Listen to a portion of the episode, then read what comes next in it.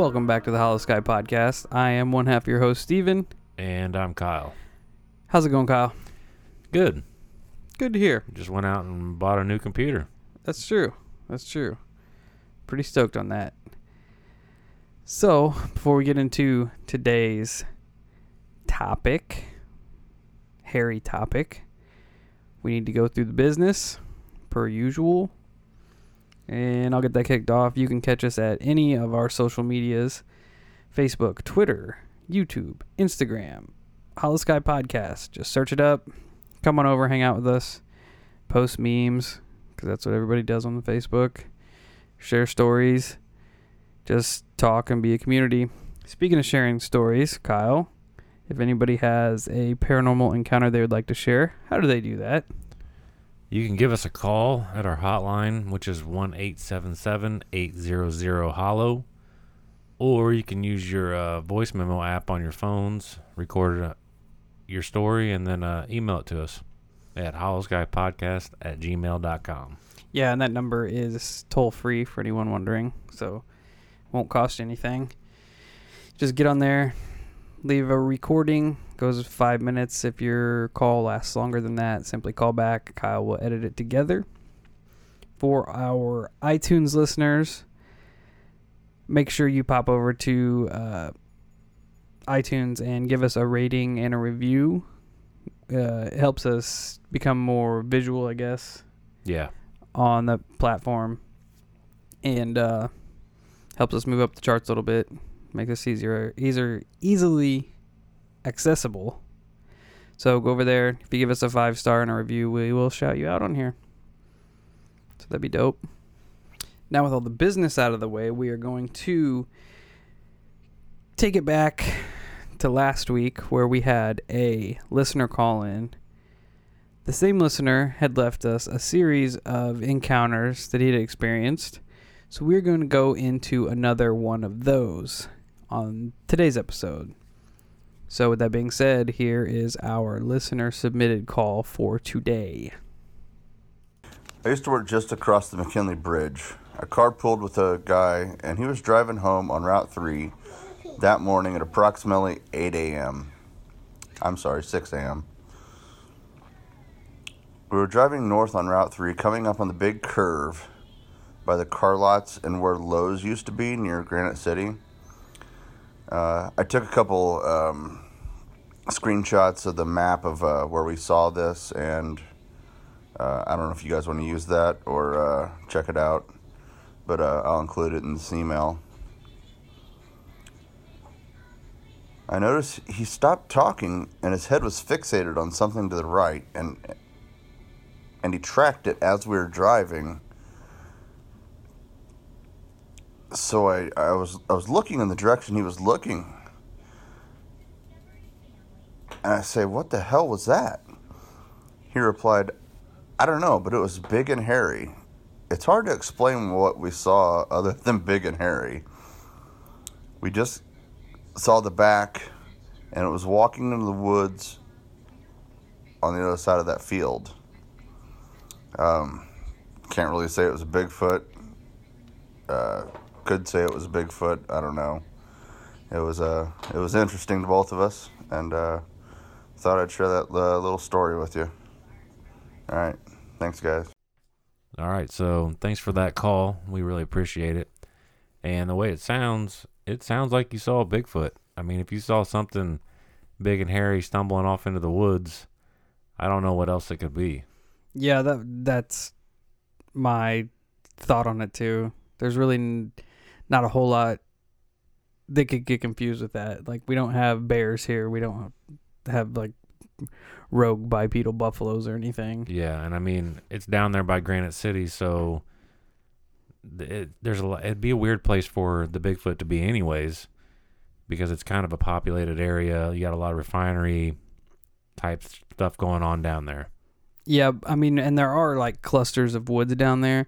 For people that are local, they, they you know the the area Route Three and such. But uh, Would be for the most of Illinois, really. yeah, that's true. You know, Uh, you got our- so many fields, and then you'll have your patch of random random woods, Yeah, and so on and so forth. our caller sent pictures in, So we'll share those to our uh, social media when the episode drops. That way people can kind of get maybe not exactly the location, but a feel of the foliage and stuff around the location. So we'll share that to our Twitter and our Instagram and our Facebook whenever this episode drops. But that area is not really that far from where Everett saw his Bigfoot encounter, who my son called in a couple episodes ago and left it. And there's been multiple sightings all throughout the area, really. You know, through through this section, kind of along the Illinois Mississippi River, people have seen Bigfoot quite often. There's there's multiple accounts of it, so it's not that far fetched to think just down the road they see it again. Right. well, then you know, ironically enough, not to change gears on the Bigfoot sighting here, but I think it's crazy the how you said it's not very much farther from where Everett saw his encounter. But ironically enough, we did a little bit of research, got into contact with the caller, and it seems to be that he and the last submission might have actually seen the same Thunderbird as well. Because that guy, the one that emailed in, said he's seen it in about 91. Well, this caller seen it in 93 in about the almost the same location.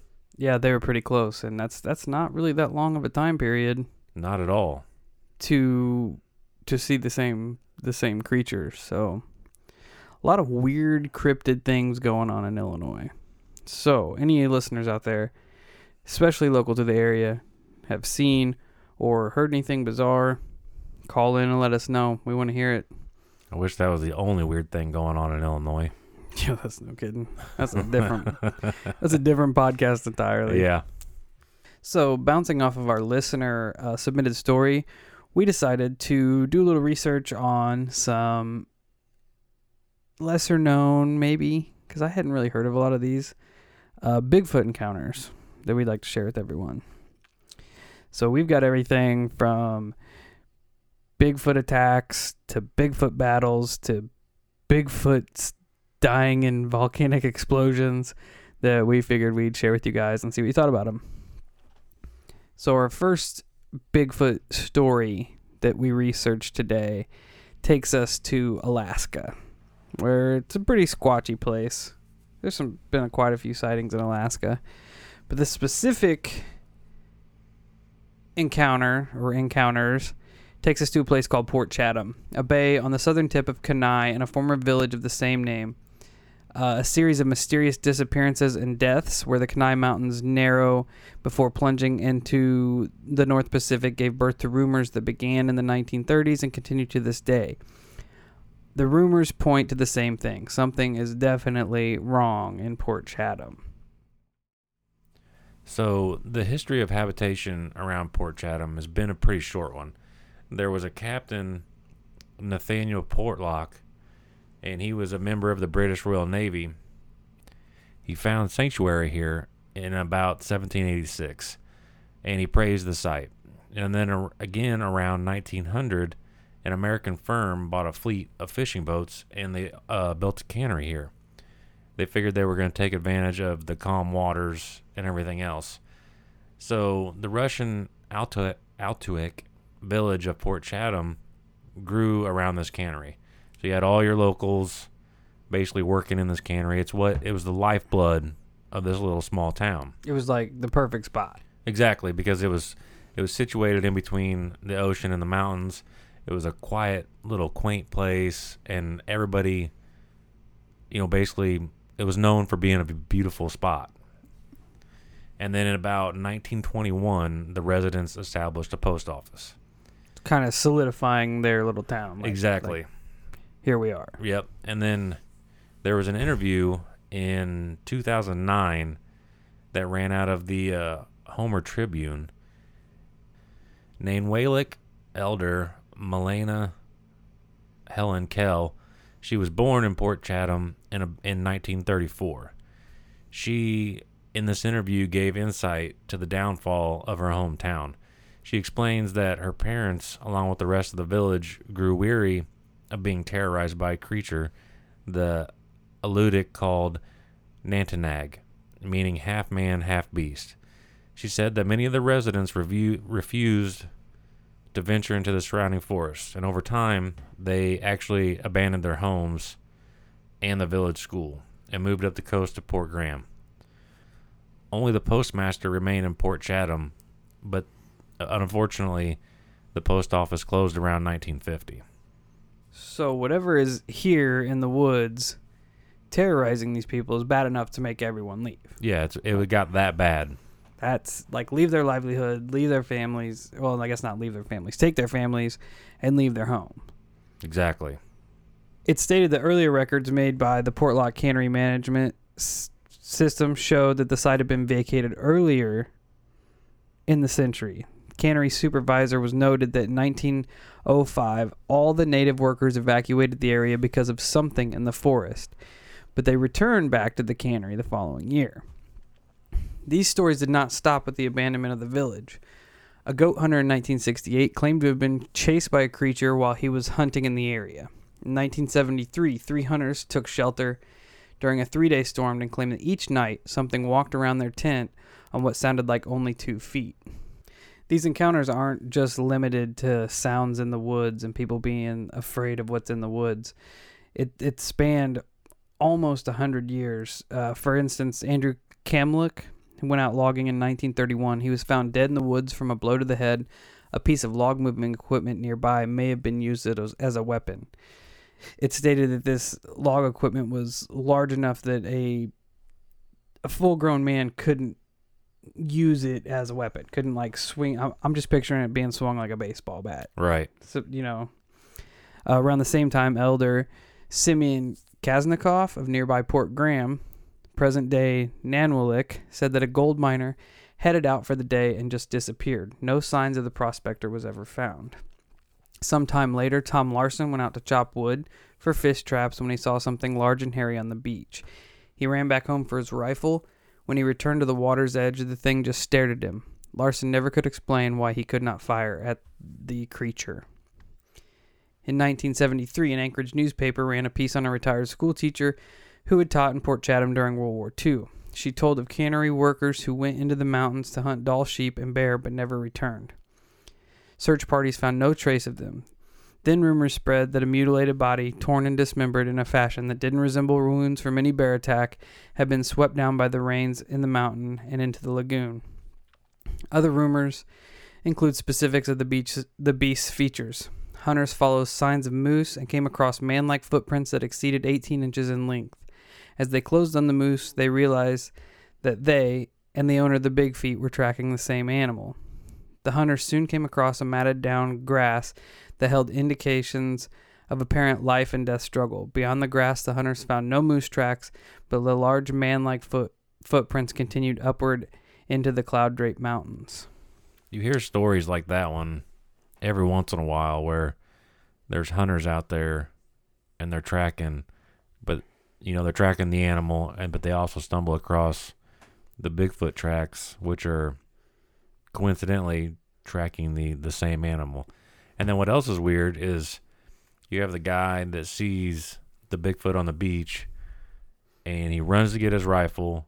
He comes back to basically shoot the animal or the creature, and he can't do it. And you also hear stories of this where, for whatever reason, these people can't shoot this animal or creature. And a lot of them say because it resembles us so much. Yeah, it's like a moral dilemma. Like Yeah. you can't. It would be almost like killing a human being. Like, Exactly. can you could you live with that? Live with pulling a, the trigger on something so similar to a human? Yeah. Yeah, you you get accounts of that a lot. Um, as far like with most Bigfoot encounters that I've read on and read about, they don't seem malevolent. It just seems like people either stumble onto them or they happen to see them crossing the road or they catch them in a video camera or it's just out by itself. This this stood out to me because it it seems as as though like they they are the enemy. Like they are after the people of Port Chatham. People go into hunt, they don't come back. People go into hunt and they wash up with all these crazy wounds. It's like almost like it's um like a different species. Yeah, that's what I was getting ready to say. Is maybe, maybe it's you know because of the terrain and the area and them being so secluded for so long, they might be a bit more territorial than what some of these other ones might be. You know, it's like, you know, take for instance, say a pack of coyotes. Now they're coyotes are everywhere. They're literally in cities, scavenging for food and taking small dogs and animals and you know, maybe it's that same concept that over the course of time, these creatures have gotten more and more used to us and realize we're not as big of a threat as we pose. Or at the same time, you know, maybe these guys are standing their ground saying, "Hey, this is this is where we live. Yeah. You know, Yeah. don't don't be coming here." Territorial dispute. Exactly. Yeah, I, I could see that.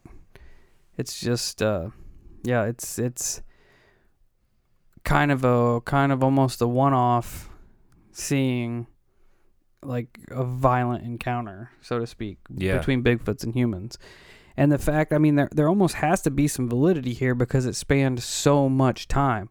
Like Well, the whole- first reported, a whole town packed up and moved. yeah, more than once. Yeah, I mean, and it's first reported in 1905 that they evacuated the first time because of something in the woods. And there's accounts all the way up to 1990 there, there here's one. An anchorage paramedic was called out to aid a 70 year old native who had suffered a heart attack but was incarcerated in the eagle river jail north of the city. While treating the man the, par- the paramedic happened to mention that he had hunted in the area of port chatham. The elderly man suddenly sat up grabbed the medic by his shirt and asked did it bother you? Did you see it? It just goes to show right there that everybody knows there's something out there that basically is after them. You know? it's yeah it's it, i just thought it was an interesting an interesting article about the town of port chatham Yeah. so if anybody's listening out in alaska or they've been there and they're familiar with the area or have heard um stories of the area get at us let us know let us know if you've, if you've ever seen anything or if your grandparents or parents have ever seen anything or have ever had to deal with anything as such Yeah. and for people closer than that that have had Bigfoot encounters, if if you've seen it, have you ever felt threatened by it? Have you ever had a physical physical encounter with it? We'd like to hear those too. Yeah, for sure. Because with a lot of these stories, you know, take for instance the uh, the Andrew Kamluck story where he was a logger, he was found struck in the uh, with a blow to the head, and they say it's by a piece of log moving equipment. But it doesn't say why or how they came to that conclusion of that being used as the weapon. You know, I would assume there was probably blood on this but it doesn't specifically say. So, who's to say this log piece of equipment he wasn't using it in a way that somehow it fell back on him or you know, I mean, I I'm not a logger by any means, but I do cut down trees and I do know the hazards of it. And sometimes you cut a tree down and large limbs fall out of the tree, and it is possible that they hit you on the head and it can kill you. So, you know, with these stories, it, it would be nice to have this type of insight and details that we can grab out of it to try to make the conclusion a little bit more clear. Yeah, because I mean, it just as easily could be that fear that was already built up from the the people of the town leaving the first round in 1905, and then because of something in the woods, and then come back, and then 25 years later they find this this logger dead, and then the gold miner washes up. Like they're they're filling in the blanks with uh, local superstition, superstition, so to speak. Right. Not that I'm writing off the what they're seeing is superstition, but it's just kind of how that goes. you Yeah, know? I mean, and then like the the mutilated body one, they said it was torn and dismembered in a fashion that didn't resemble wounds from a bear attack, but that's not saying that it couldn't have been a bear attack. yeah. It just didn't resemble any any that anyone had seen. Right. You know, was this guy ripped in half? Yeah, was. You know, You think with a bear attack there have to be bite marks and scratch marks. you would and- think, yes. But who's to say that a bear is not powerful enough to tear an arm off? I mean, Yeah. they you know they are. Well, yeah, grizzly bears can hit a moose in the back and just break their spine like it's nothing. I would not want to fight a grizzly bear. No, not at all. So that is our story about Port Chatham. With that being said, we did find another story that talks of a physical encounter with Bigfoots. We chose this one because it kind of ties in our third story as well.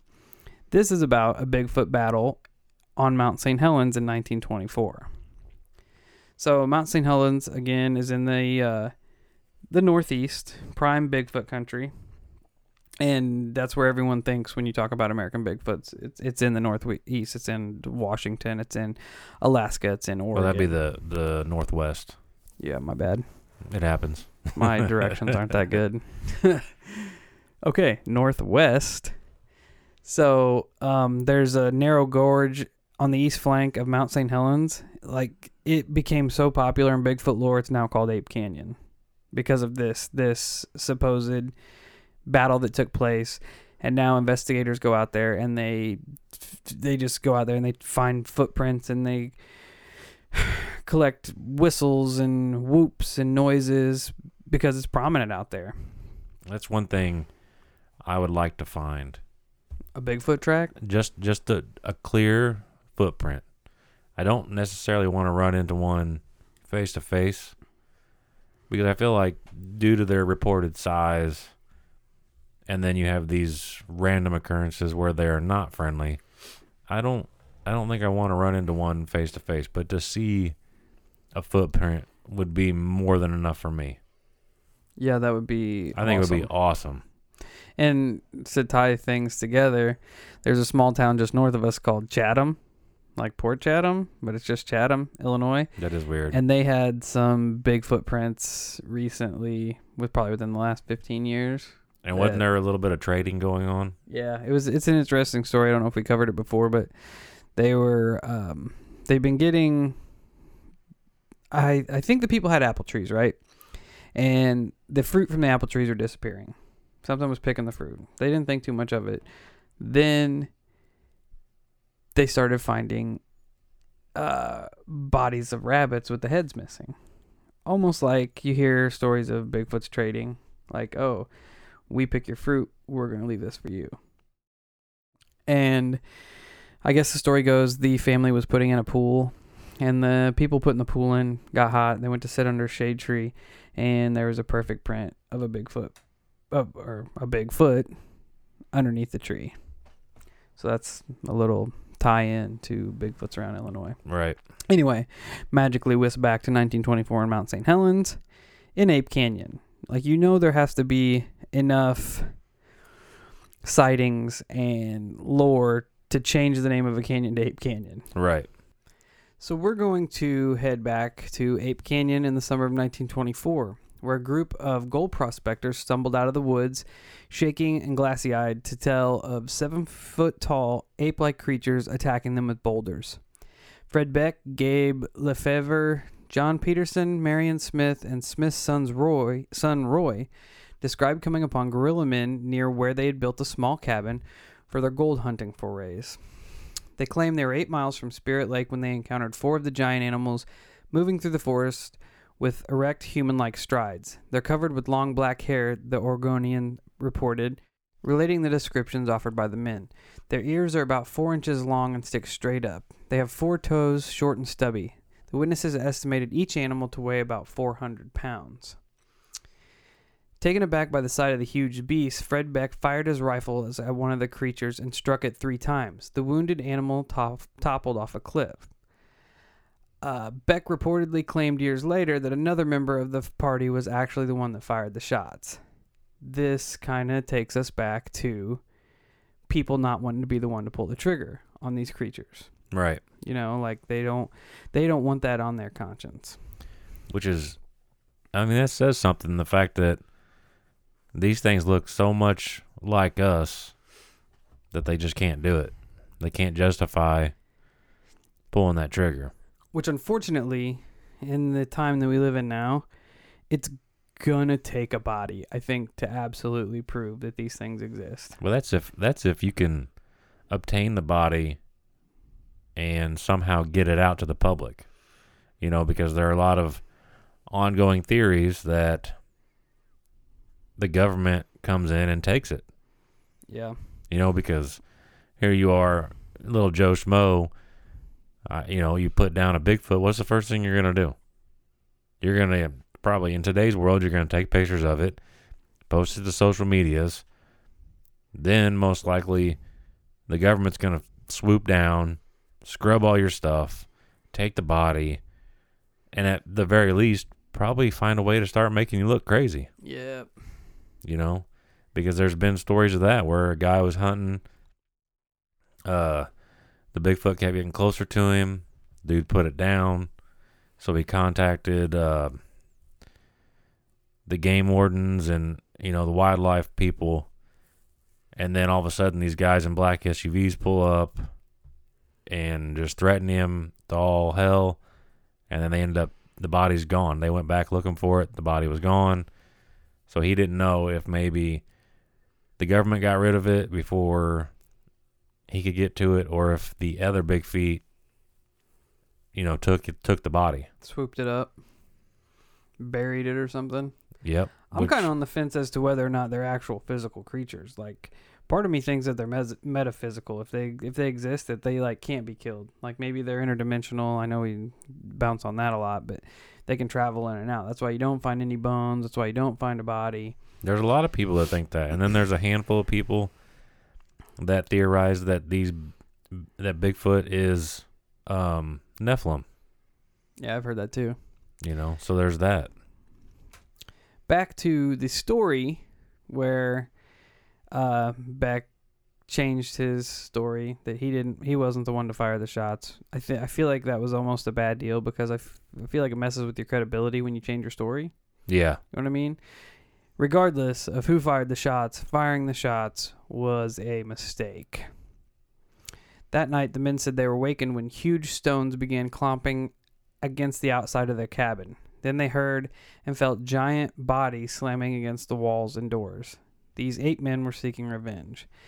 The beasts eventually tore a hole in the roof, allowing them to target Beck. Many of the rocks fell through the hole in the roof, and two of the rocks struck Beck, one of them rendering him unconscious for nearly two hours, as reported. Finally, the prospectors said the sun began to come up, which prompted the animals to break off their attack and slip away. The men poked their heads out of the door, and when they decided the coast was clear, they ran out of the woods. Tales of giant ape men weren't exactly, exactly new to the area. Hunters, lumberjacks, and prospectors had seen massive footprints now and again over the years. Native Americans in the area had spoken of mountain devils, but few people were seriously worried about the possibility of a huge unknown creature being out in the forest around Ape Canyon. Well, imagine how scary that would be to be in your cabin and just hear insanely loud thuds against the wall and the roof until finally the roof caves in. Yeah, And then to be the poor guy that they single out and they're chucking rocks at. especially after you shot at them. Well, I mean, You killed one of them essentially because it fell off the cliff. yeah, I mean, I'm So not now going to they're say you don't pissed. deserve it. You know, they were probably just investigating it first. Yeah, you killed their homie and now they're fucking mad. Exactly. Here, you take the first shot, literally. And they're like, okay, well, now it's our turn. It Wouldn't be a good deal. No. And like I said, you you brought that on upon yourself. So after they came back to civilization in 1924 with their story, um, it was such a dramatic story. The battle between the human and the ape people, it made it hard for people just to ride off. Um, there were news reports that came out. Word of mouth kind of started snowballing into a local sensation. It got so big that the U.S. Forest Service decided to investigate. So, Rangers J.H. Huffman and William Welch hiked into the forest with Beck, who took them to a cliff where he said the wounded ape man fell. A ranger scrambled down the supposedly inaccessible canyon and found nothing. Beck and the Rangers continued to the prospector's cabin, and Beck pointed out the large stones that had been used in the attack. Huffman and Welch weren't impressed, concluding that the gold miners had probably placed the large stones there themselves. But an Oregonian reporter asked the Rangers when they returned to Kelso, Washington, what about the 14 inch footprints found near the cabin? Huffman created the imprint in the ground using his knuckles in the palm of his right hand, they said. They were made that way. Yeah. Uh, despite the okay, no, I'm just saying. Yeah, that makes sense. yeah, he just Using his hands and his knuckles. Despite the Rangers debunking the story, people still wanted to believe, and the tale continued. Friends and acquaintances of the five men who reported their experiences are of the belief that they actually saw something which cannot be explained. Uh, Cowlitz tribe member Frank Wanase told a reporter about peculiar creatures that the tribe's elders had often spoke about. Mr. Wanase described them as being 9 to 10 feet tall, correspondingly large in stature, and their bodies covered with long hair. The report continued, they were never seen traveling only at night, so nocturnal animals, Right. which makes sense. Absolutely. Um, Wanase insisted that the animals were harmless.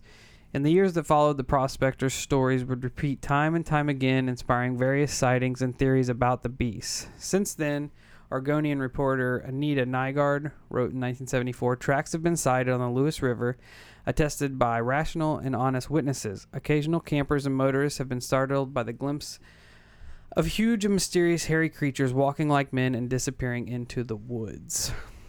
So that is the battle of Mount St. Helens in 1924. So a couple things. You know, when it comes to the ranger going down the cliff and not finding a body, you hear this a lot in Bigfoot cases.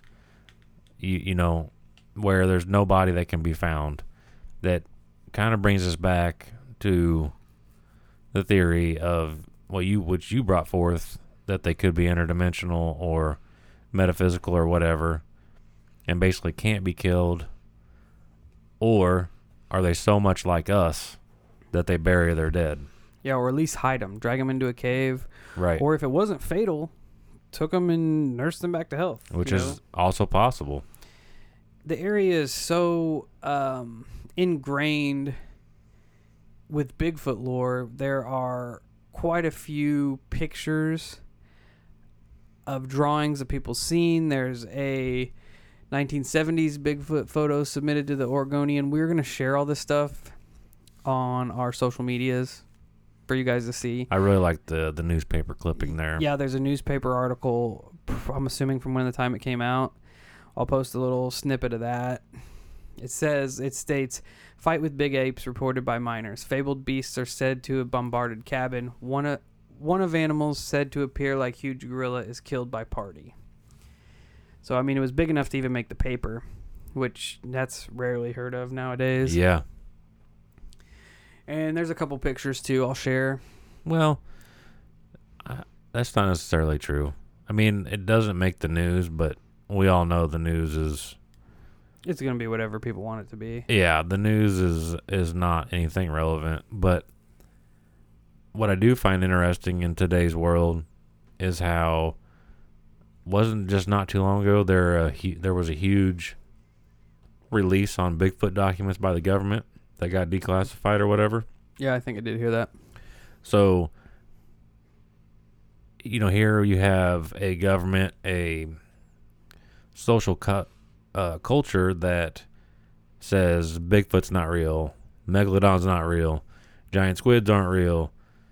They're, they they claim that all these things aren't real, and yet look at the giant squid. We just recently found that, and then you mean to tell me that despite everyone saying Bigfoot is not real, the government wastes time and resources searching for it.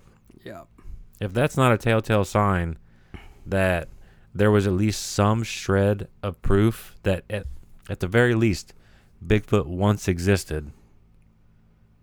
The thing that What ties me you in need? is that mountain gorillas were exactly this just a myth by local tribes that existed. A giant hairy man out in the forest up t- uh, until like 20 years ago until they, they were discovered and proven to exist. Exactly. so who's to say that a creature could be this elusive in the forests of the northwest or in the forests of alaska or in the forests of granite city you know? Like, yeah, I mean, that's the thing about cryptids, especially this one in particular. I mean, to say that it, this is impossible to me is it's ludicrous yeah. I mean, we don't know enough we mm. haven't explored enough to prove it not being real That's what I'm saying. The, the exploration part there that you know there's parts of our country, let alone the world, where we have not stepped foot.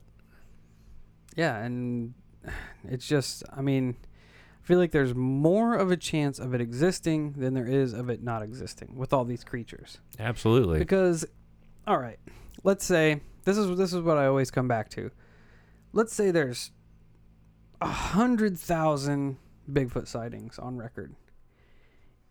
You only need one percent of those sightings to be an actual Bigfoot for Bigfoot to exist. Exa- yeah. You know what I mean? Yeah. Like, are the are are all these people confusing something natural for something that's supernatural? Is has every single person that's encountered this been wrong? Yeah. I mean, The odds the odds are almost too too overwhelming to say that every single one of these people that have seen a Bigfoot, that have seen a Sasquatch, that have seen uh, the abominable snowman, that have seen a Yowie, that they're that they don't exist. It's, Which- it's in every culture around the globe. exactly, which brings me back to the government looking into it. I don't feel like they would look into it for no reason. It's just I don't know. I get on a tangent when people say that something couldn't happen. Yeah, it's just dumb. But I digress.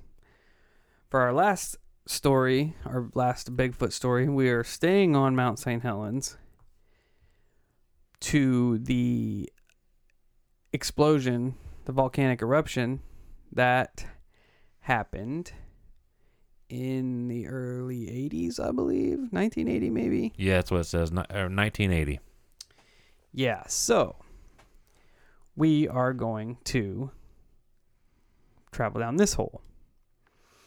That when Mount St. Helens exploded, a population of Sasquatches were killed along with the people and other animals during that explosion. So, on May 18th, 1980, a devastating natural disaster created an entirely new landscape across a specific portion of Washington state. We're talking, obviously, about the eruption of Mount St. Helens, which killed more than four dozen people, as well as thousands of wild animals. Within the domain of cryptid ape investigations, there are long standing rumors and whispers that the event also took the lives of more than just a few Sasquatch something which allegedly elements of the U.S. government and military sought to keep under wraps. Kyle, would our military and government do that? No. Okay. Um, we're going to talk a little bit about the actual disaster itself. This is from the U.S. Geological Survey. With no immediate precursors, a magnitude 5.1 earthquake occurred at 8:32 p.m. on May 18, 1980 was accompanied by a rapid series of events. At the same time as the earthquake, the volcano's northern bulge and summit slid away as a huge landslide, the largest d- debris avalanche on Earth in recorded history. That's pretty massive. Yeah, for sure. A small dark ash rich eruption plume rose directly from the base of the debris. Uh, another from the summit of the crater rose about 650 feet in the air. The debris avalanche swept around and up the ridges of the north, but most turned westward as far as 14 miles down the valley of the North, For- North Fork Tool or Toutle River and formed a hummocky deposit. Uh, total avalanche volume was 3.3 billion cubic yards, equivalent to 1 million Olympic swimming pools. That is a lot of stuff. That's a lot. Uh, the Cryptodome was very hot and highly pressurized body of magma. Its removal resulted in an immediate depressurization of the volcano's magmatic system and triggered triggered powerful eruptions that blasted literally through the siding, the sliding debris, and removed the upper 1,000 foot cone of the mountain. As this lateral blast of hot material took over, the debris avalanche accelerated at over 300 miles per hour. Within a few minutes after the onset, an eruption cloud of blast teff began to rise from the summit. Within 15 minutes, it had reached a high of more than 80,000 feet in the air. The blast devastated an area of 19 miles from west to east and more than 12 and a half miles northward from the summit. the inner zone extended six miles from the summit. Virtually no trees remained of what was a dense forest. It literally flattened everything, just wiped it off. That's crazy. I couldn't Uh, imagine seeing that. It would it would have been nuts. Like I didn't realize it was the largest Earth landslide in recorded history. Like that that is monstrous. Yeah, that's saying something. Demonstrating the incredible and deadly power unleashed that day, the U.S. Geological Survey says over the course of the day, prevailing winds blew 520 million tons of ash eastward, eastward across the United States and caused complete darkness in Spokane, Washington, 250 miles from the volcano. Major ash falls occurred as far away as Montana, and ash visibly fell as far eastward as the Great Plains of the central United States, more than 930 miles away. The ash cloud spread across the U.S. in three days and encircled the Earth in 15 days. So that's your official story. Now we're going to kind of poke into the unofficial one, the whispers. Go off the books a little bit. Yeah. So it kind of kind of goes hand in hand with the claims of there being alien bodies in Area 51. Now they're saying there's stories to cover up Bigfoot bodies here at Mount St. Helens.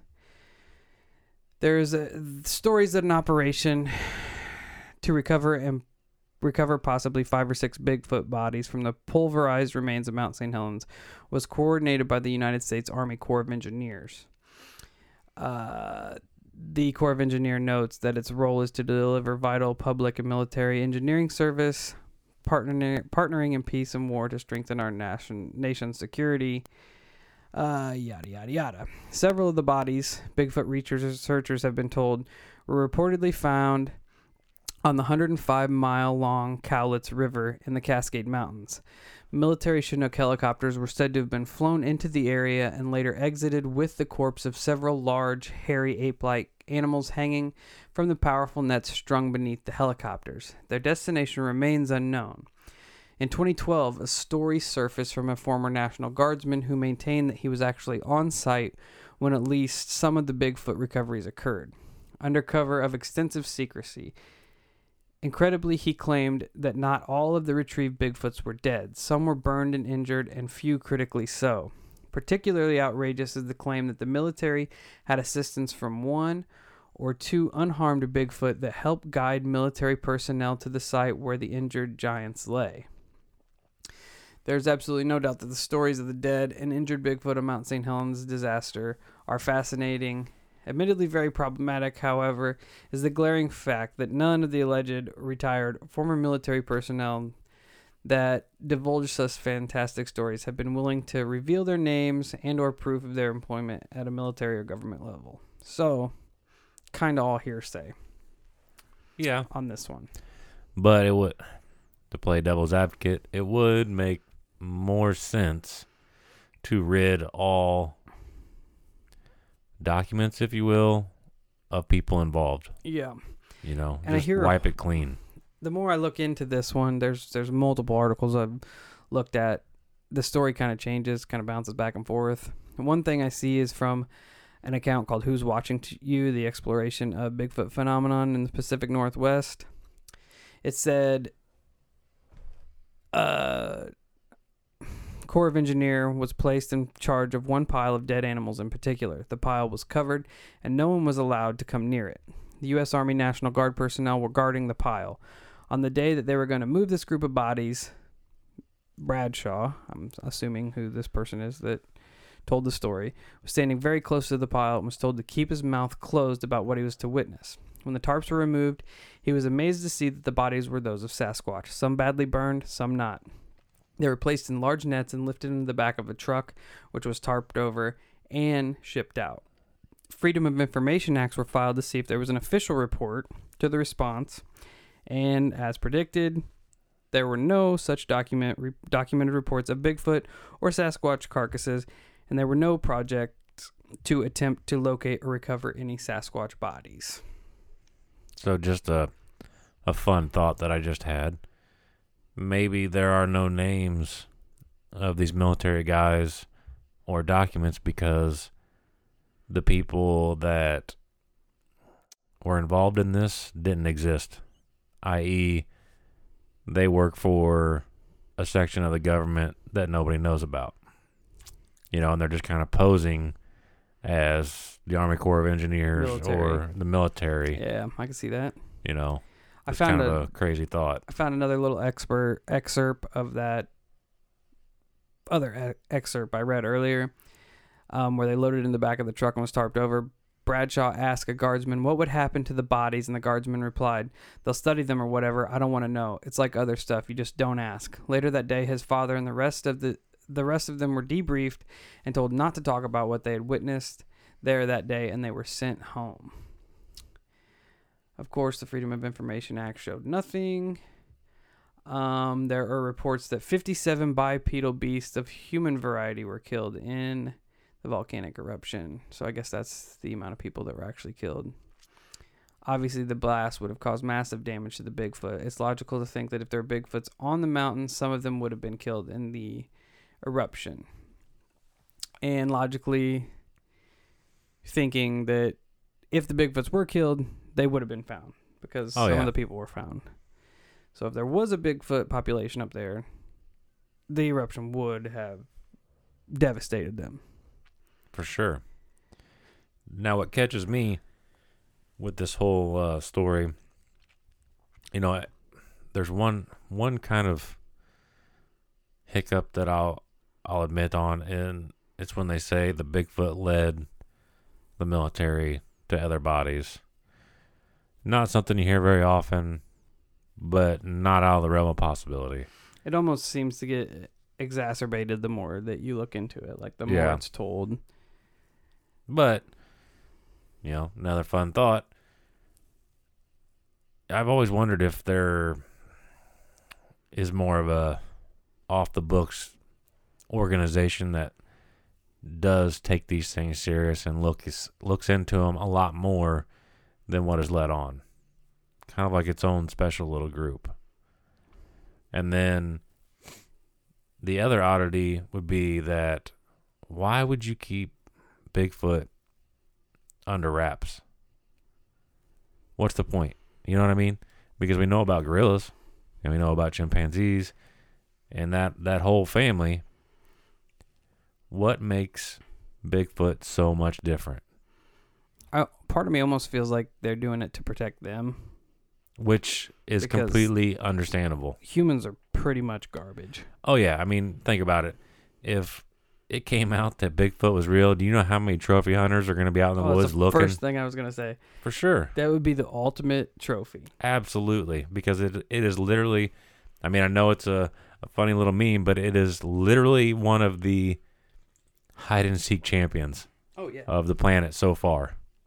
Yeah, and you know, you know, some some dude somewhere want one hanging up on his wall just to prove that he Oh, was the yeah. one to get it first. And he would pay ungodly amounts of money for that trophy. Especially if the government did do research, did find that there is a population, and found that that population is not very big. Yeah. Especially like in the the U.S. Northwest, they're going to do everything. Like their best move is to just lie, just deny it, just Yeah. deny it, deny it, deny it, deny it, instead of coming out and being like, "Well, yeah, there are, but leave them alone." Well, people aren't going to leave them alone. No, and I mean, So maybe the government is the good guy in this situation. It's possible, which would be awesome to hear. You know, because that the story that I brought up just a little bit ago about the the guy who shot the Bigfoot because it kept getting closer and closer to him, and he didn't want to take his chances with it because he was out turkey hunting. Um, that's what these people in the black SUVs told him. They said that Bigfoot is on is an endangered species and is protected. That was one of the excuses they gave him. Whether there's validity to, to that or not, I don't know. But that is what he was told at that time. I mean, I But it would be a very off the you know off the books type of endangered list. Yeah, I I mean, and you if there is a population of these creatures, they would obviously be endangered Yeah, because and I there mean, aren't very many of them. You wouldn't think. No, and and then you would all you'd have to pretty much assume that this race of creatures is relatively intelligent, you know, because they have. I mean, I guess everybody every animal has their own form of communication, but it seems like these guys would be a little more advanced because if we have seen them, like everybody says, these guys disappear. I mean, they just poof. There's reports where people, it's almost like literally Bigfoot comes out of thin air in the woods because it, I guess because it can camouflage so well that it just seems like it appears and disappears and people can't even really explain how it's gone. Yeah, that's um, that's what leads me to wonder if it's actually an actual physical being. I mean, there are people who claim that it has uh, paranormal abilities about it, and then there's also people that seem to link it to UFOs and stuff. Yeah, I've read I read a lot of that too. You know, whenever they see a Bigfoot, they also see a UFO, which is interesting to say the least. So the the other thing is that they requested a Freedom of Information Act, which is a big deal here lately. Now that you can you can actually go after the government to release their information. Found an article on here th- written by the guy who requested the Freedom of Information Act. And I quote, "My Freedom of Information Act request specifically requested information that Bigfoot or Sasquatch bodies were discovered and or recovered just after the eruption of Mount St. Helens on 5/18/1980. Forest Service was fairly prompt in replying to my request. The response was quite clear that, and I quote from the Freedom of Information Act, there were no documented reports of Bigfoot or Sasquatch carcasses and there were no projects to attempt to locate and or recover any bodies. My second question dealt with the recovery of other beasts killed in the eruption, of the four-legged variety. In the awesome story above, it would appear that the dead Bigfoots were kept in some sort of makeshift morgue that was created to dispose of the rotting animals killed by the blast. The Freedom of Information Act response indicates that there was no known infrastructure to deal with four legged corpses. It says, Two documents were located that are partially responsive to item two of your request. Those documents were created by researchers outside of the Forest Service and are related to work done to locate carcasses of elk and deer for study they were conducting.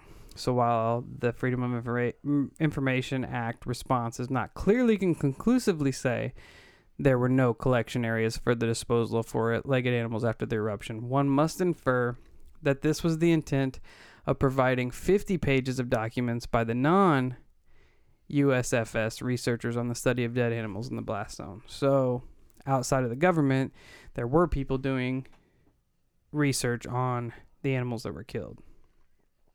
But apparently, none of those had anything to do with Bigfoot either.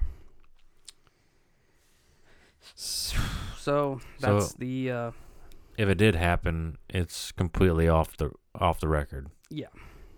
Or if it's on the record, it's not getting out. Yeah, I mean, I would assume that would be the case with most Freedom of, of Information Act stuff. That a lot of that stuff is redacted. Yeah. You know, or just just plain left out. Well, I'll just leave this page out and this paragraph out, like it never existed. I mean, it's crazy though that there's 50 pages of documents about dead animals. Like it states, 80 elk and nine deer individuals were located from the blast. So that's that's pretty specific. Right. And the fact that you're finding whole bodies or partial bodies enough to recognize them that they're deer and elk. If there were Bigfoots up there, there there would be pieces left. You know, if Correct. not whole bodies. Yeah, you should be able to to at least come to the conclusion that this is not normal. You know, this body part is not something we've seen. Yeah, it's it's I mean, it's I, don't I mean, I would say it's possible that the situation happened. Yeah, and and like I said before, like it's a pretty good yarn to spin from such a tragic from such a tragedy, you know. Right. So, I don't know, did Bigfoot die on Mount St. Helen? I mean, could be. For sure. They're it's, it's right in their neck of the woods, so to speak. You can't get much more squatchy than a giant mountain out in the middle of the northwest. Yeah, which is not easily, you know, scaled by human. Yeah, so that's our that's our trio of Bigfoot stories we thought we'd share with you. Just some just some interesting off the wall ones we stumbled across. So we thought we'd share and see what you guys thought. thanks for hanging out with us and listening. If anybody lives out on the northwest, around Mount St. Helens, Oregon, Washington, Alaska, you have any Bigfoot stories you'd like to share with us, please get at us. We'd like to hear it. If you have a Mount St. Helens story, we'd like to hear that too. I mean, that's a pretty big chunk of history right there. Absolutely. So again, thanks for hanging out, and catch us on all our social medias, Facebook, Instagram, and whatnot. And if you have a paranormal story you'd like to share, just get at us. Yep. Give us a call and leave us a message. Other than that, stay safe and stay weird.